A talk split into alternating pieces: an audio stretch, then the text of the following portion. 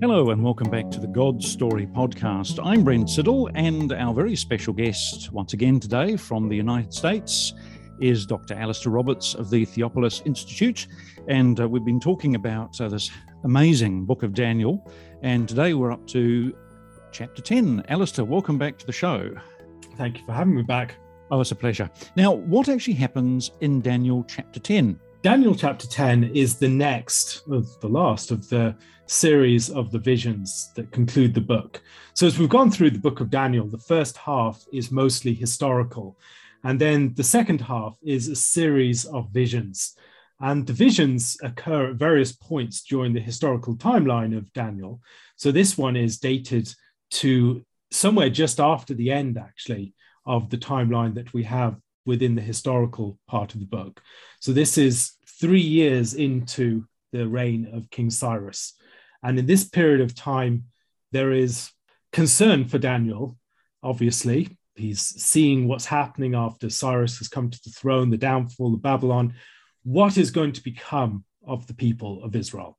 And that question is obviously keen in his mind. And presumably, he's heard word from people. And this is a distressing message for him. You can think of something similar to this in the story of Nehemiah as he receives news from Hananiah, his brother. Now, here in this situation, he's mourning for 21 days. And this is in the first month of the year he hears this news. And then the Lord appears to him in another vision next to a river. And this is the start of the final visions. This is and a, vin- a vision that begins the series of the prophecies. So it's a very dramatic and remarkable theophany. I think it's right to call it a theophany and argue for that as we go through. And then things are explained to him as he encounters the angel Gabriel again. The angel Gabriel explains why it's taken so long to reach him. And then he gets a bit more of a sense of some of the things that are going on behind the scenes with the struggles that he is experiencing on the ground from an earthly perspective, and he gets to see something of what's taking place from a heavenly perspective. Yes, he's called Belteshazzar here, isn't he? That, that's fascinating. Is, is there a connection being made between Daniel and Belshazzar back in chapter 5? The names are certainly similar. And so James Jordan, I think, suggests that we can see them almost as sorts of twinned, um, contrasted characters. Mm. What's the significance of the 24th day of the first month? Because that has significance in the Jewish calendar, doesn't it? So the first month is associated with some of the primary feasts of the year. So the first month on the 14th day, it was the feast of Passover. And then after that, you would have the feast of unleavened bread.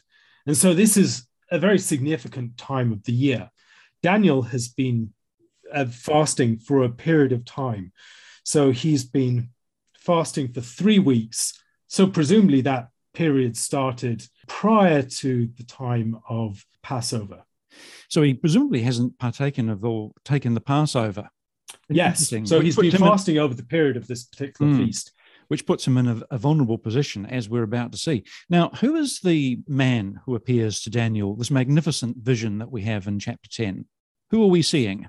Well, that's the $64,000 question. I think we should see this in the light of other descriptions that we have elsewhere in scripture that are very similar to this. So the place I'll go to is Revelation chapter 1, verses 12 to 17, if memory serves. And in that passage, we have a vision of the Apostle John, where he sees our Lord. Then I turned to see the vo- voice that was speaking to me. And on turning, I saw seven golden lampstands. And in the midst of the lampstands, one like a son of man, clothed with a long robe and with a golden sash around his chest. The hairs of his head were white, like white wool, like snow. His eyes were like a flame of fire. His feet were like burnished bronze, refined in a furnace. And his voice was like the roar of many waters. In his right hand, he held seven stars. From his mouth came a sharp, two edged sword and his face was like the sun shining in full strength. When I saw him, I fell at his feet as though dead. But he laid his right hand on me, saying, Fear not, I am the first and the last. Now, that is very similar, first of all, to the vision that Daniel sees, and secondly, to the response that he has to the vision that he sees. Now, why would he see this at this particular point? Well, the vision itself is about the figure in question. So I think the vision is fulfilled in the revelation of the one who is being witnessed in this, in this theophany. And so when the figure of Michael, I think Michael is here a name for Christ, the pre incarnate Christ, when he arises, it will be this person that Daniel has seen that will, whose glory will be um, displayed. And that is something that John sees in Revelation. And I think it's interesting seeing the way that John is drawing very heavily upon the prophecy of Daniel, the one like the Son of Man. He's the one who's described in language that's redolent of the description here, but also of the descriptions of chapter 7. Why is the Lord Jesus uh, in this chapter dressed like the high priest of Israel? Well, we've been thinking about some of the crisis that's facing the nation. They need purification, they need to have the problem of sin and guilt addressed.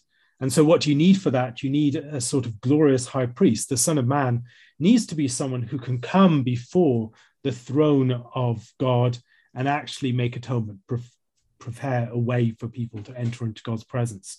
And so, the vision that we have here is of the figure who's suitable to perform the sort of atonement that is needed. We saw that at the end of the preceding chapter, that there was this prophecy at the end of the 70 weeks of years that atonement would be made. And this, it seems to me, is the figure who will do so. What's the significance of the fact that Jesus, as the angel of the Lord, appears to Daniel above a river? Again, we've this is the second time we've had a river. Mm. Um, we had a river just a couple of chapters ago in the Ulai Canal, and now we've got another river. You have another river vision in Ezekiel chapter one with the appearance of the throne chariot. And again, that's over the, the place of the river Kebar or the Kebar Canal, where he's with the exiles. Now, this river might be seen as a place of transition. Christ is the one who's the bridge between the two sides. That's another way to see it. But this is a transitional point within history. And I think the place of the uh, vision over the river might suggest something of that. We might think about the way that Israel's existence is defined by river crossings and water crossings, crossing the great river, the river Euphrates, on the other side of which they served other gods before they were called from Ur of the Chaldees. Then there's the being in um, entering into the land, crossing the Jabbok. Jacob receives his name Israel at that point um, leaving Egypt, crossing the Red Sea, and then entering into the promised land, crossing the Jordan. Israel's life is defined by these. And this is another, the Son of Man standing over the river, I think is a significant thing in the light of all of those water crossings that we've had previously. Dare I suggest, do we have another allusion back to the creation account in Genesis 1? We could perhaps read it that way too the Spirit of God hovering over the waters. Mm. And we see that in Genesis chapter 1, we see it in the flood we see something similar to that in the Red Sea, where the wind of the Lord blows over the waters. And so this is a context of new creation and things being drawn out of the waters. That's the way that the Red Sea crossing is described in Isaiah chapter 63. It's a creation from the waters. So maybe this is another way of seeing what's taking place here. Yes. How does the vision, I wanted to go back to, to Daniel chapter 2 and the image of that metal man that we spoke about? Yes, this is the true metal man. So we've had a false metal man or a metal man of the of the nations and their great empires, and that is crushed by the stone cut without hands. And now we have a metal man that will not be crushed, the metal, metal man that will take their place.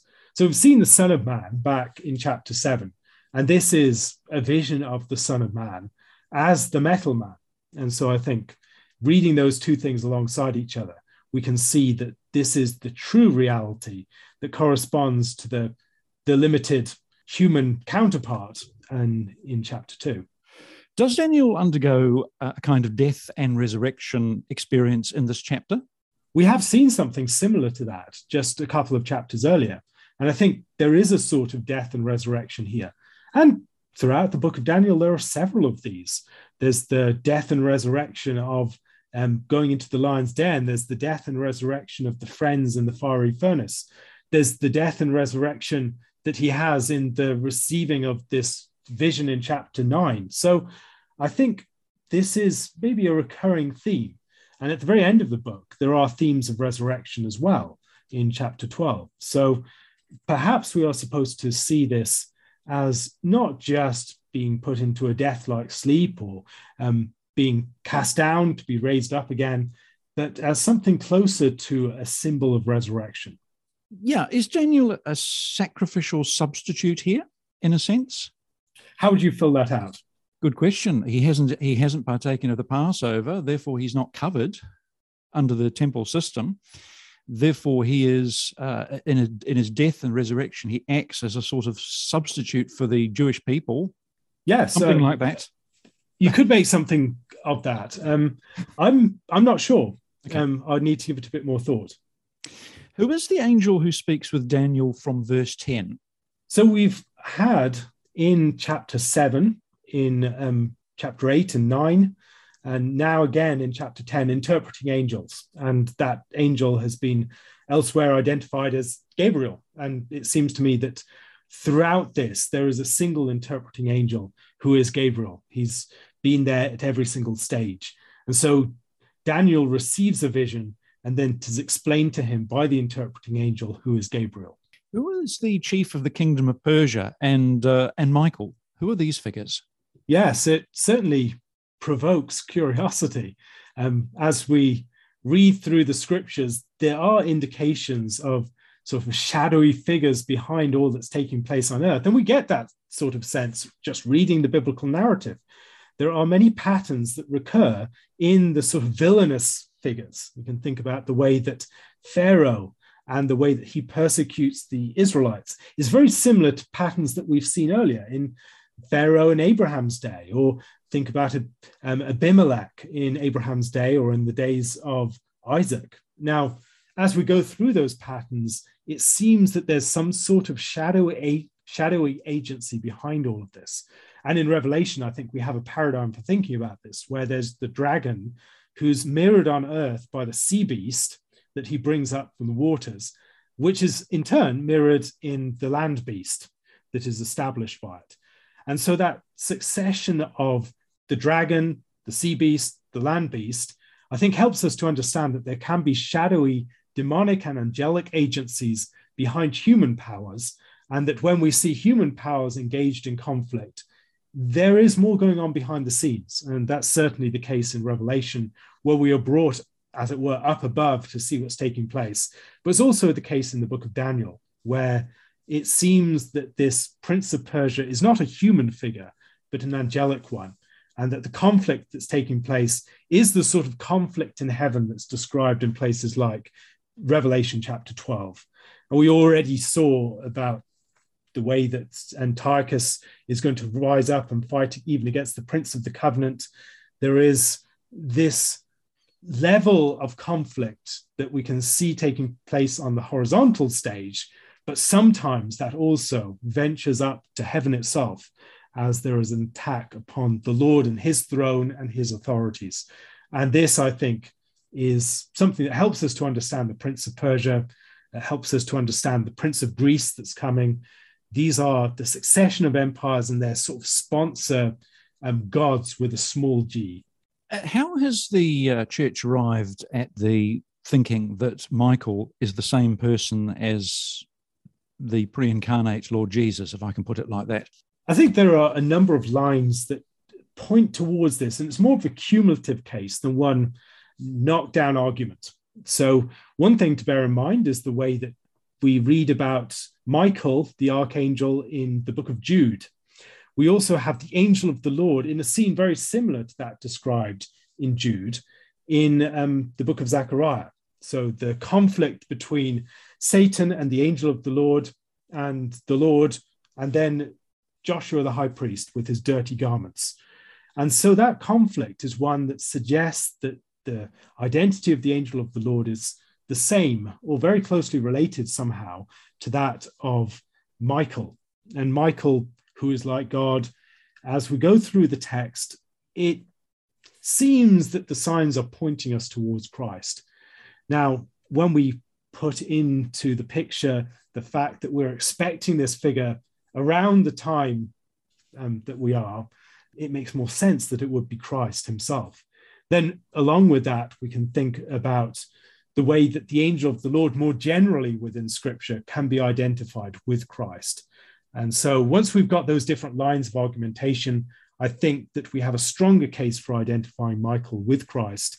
And once that identification has been made, something like Revelation 12 where there is this conflict between Michael and his angels after the Son has ascended into heaven makes a lot of sense because Michael is the sort of angelic role of the Son of Man or Christ.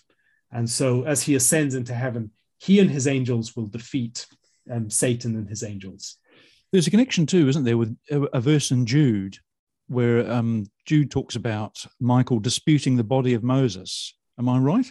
Yes. So that's related, I think, to the book of Zechariah and the conflict with Joshua concerning Joshua the high priest. Yes, and who could, who else could do that but the Lord Jesus? Yes, yes. How is Gabriel connected with Adam here? I'd need to give it a bit more thought. Um, Gabriel's an interesting character. Mm. Uh, we don't have, certainly not compared to the tradition, um, many named angels, but Gabriel is mentioned and appears on a number of key occasions, particularly in the Annunciations within the Gospel of Luke. So there's something significant about Gabriel. Or maybe we're supposed to see, since his importance within the book of Daniel, it's only fitting that in the fulfillment of those prophecies, that he should be prominent at the very beginning, at the initiation of those.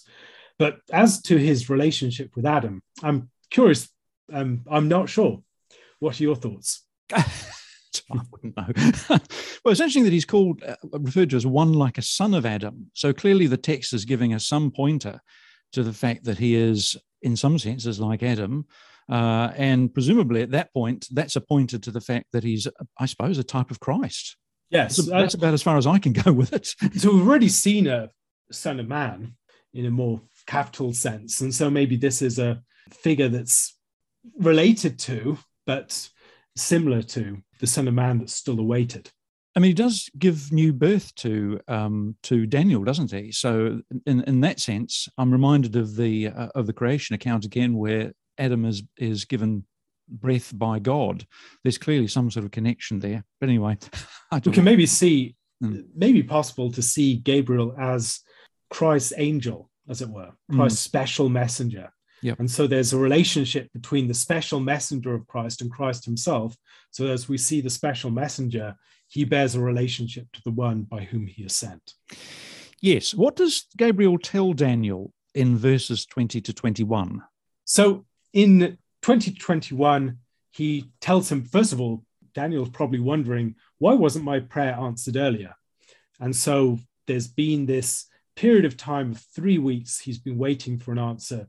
And at the end, we find that Gabriel's been detained, struggling for that period of time. And that, I think, is not just an explanation of those three weeks, it's an explanation of the broader situation. This is a, a period of struggle. And we get indications of that, I think, also in the earlier vision in chapter eight concerning the the ram and the goat, uh, the ram and the um, yes, the ram and the goat in chapter eight. How does this chapter, I think we've already partly dealt with this, but how does this chapter show the spiritual powers strengthening and upholding these kings of the Restoration Empire? Well, we've, as we've discussed, the angelic powers lie behind the human powers, and behind all of these things that are taking place on the stage are these big back row angelic figures that are controlling the board. Now, when we on occasion see them coming on the scene, we can see that they are in conflict with each other and that their conflict drives some of the events on earth. That's definitely the case in the book of Revelation. I think it's also the case here that the Prince of Persia is not just an angel acting on his own behalf, he's driving the forces of Persia, he's pushing Persia towards certain actions, and there are these conflicts among the angels. And when the Son of Man comes on the scene and Michael comes on the scene, they are going to actually deal with this and all these rebellious angels are going to be put in their place Mm. To what extent is Daniel 10 part of a unit that goes from chapter 10 right through to chapter 12? This is the introduction of the final section of the prophecy. So there is a prophecy that runs, first of all, it's introduced in the vision of chapter 10, and then the prophecy runs from chapter 11 to chapter 12. And that is the conclusion of the book. And so, in many ways, this is the point where the book arrives at its completion and arguably its climax. It's the time when we actually see how all of Daniel's prayers and anticipations will be answered. It deals with some of the greatest themes of the book, which relate to the Lord's sovereignty. And so, how is the Lord going to establish his kingdom? And here we get some of the fullest visions that we have in the Old Testament of what it actually looks like, the heavenly conflict behind the scene, and also how is this all going to be resolved. And that is really something that appears in chapter 12. Yes. Are chapters 10 to 12 arranged as a chiasm? I think so. It would take quite a while to outline it, but yes, it's difficult to outline chiasms verbally. It's very difficult. Yes, you need to see are. them on a page. I know, yes. You do. yeah, all right. I mean, occasionally it's it's more straightforward, like in chapters two to seven. But yes, thank you so much, Dr. Alistair Roberts from the Theopolis Institute in the States. Uh, we're talking about Daniel chapter 10, and thanks to our creative team at Liquid Edge who sponsor this podcast and take care of things behind the scenes. Alistair, once again, thank you so much. Thank you. We hope you've enjoyed this episode of the God Story podcast. To ensure you never miss an episode, please subscribe, and if you're enjoying the podcast, please take a moment to give us a rating and leave a review. This will help more people discover God's story for themselves. If you'd like to get in touch or learn more, please visit godstorypodcast.com. We'd love to hear from you. That's godstorypodcast.com.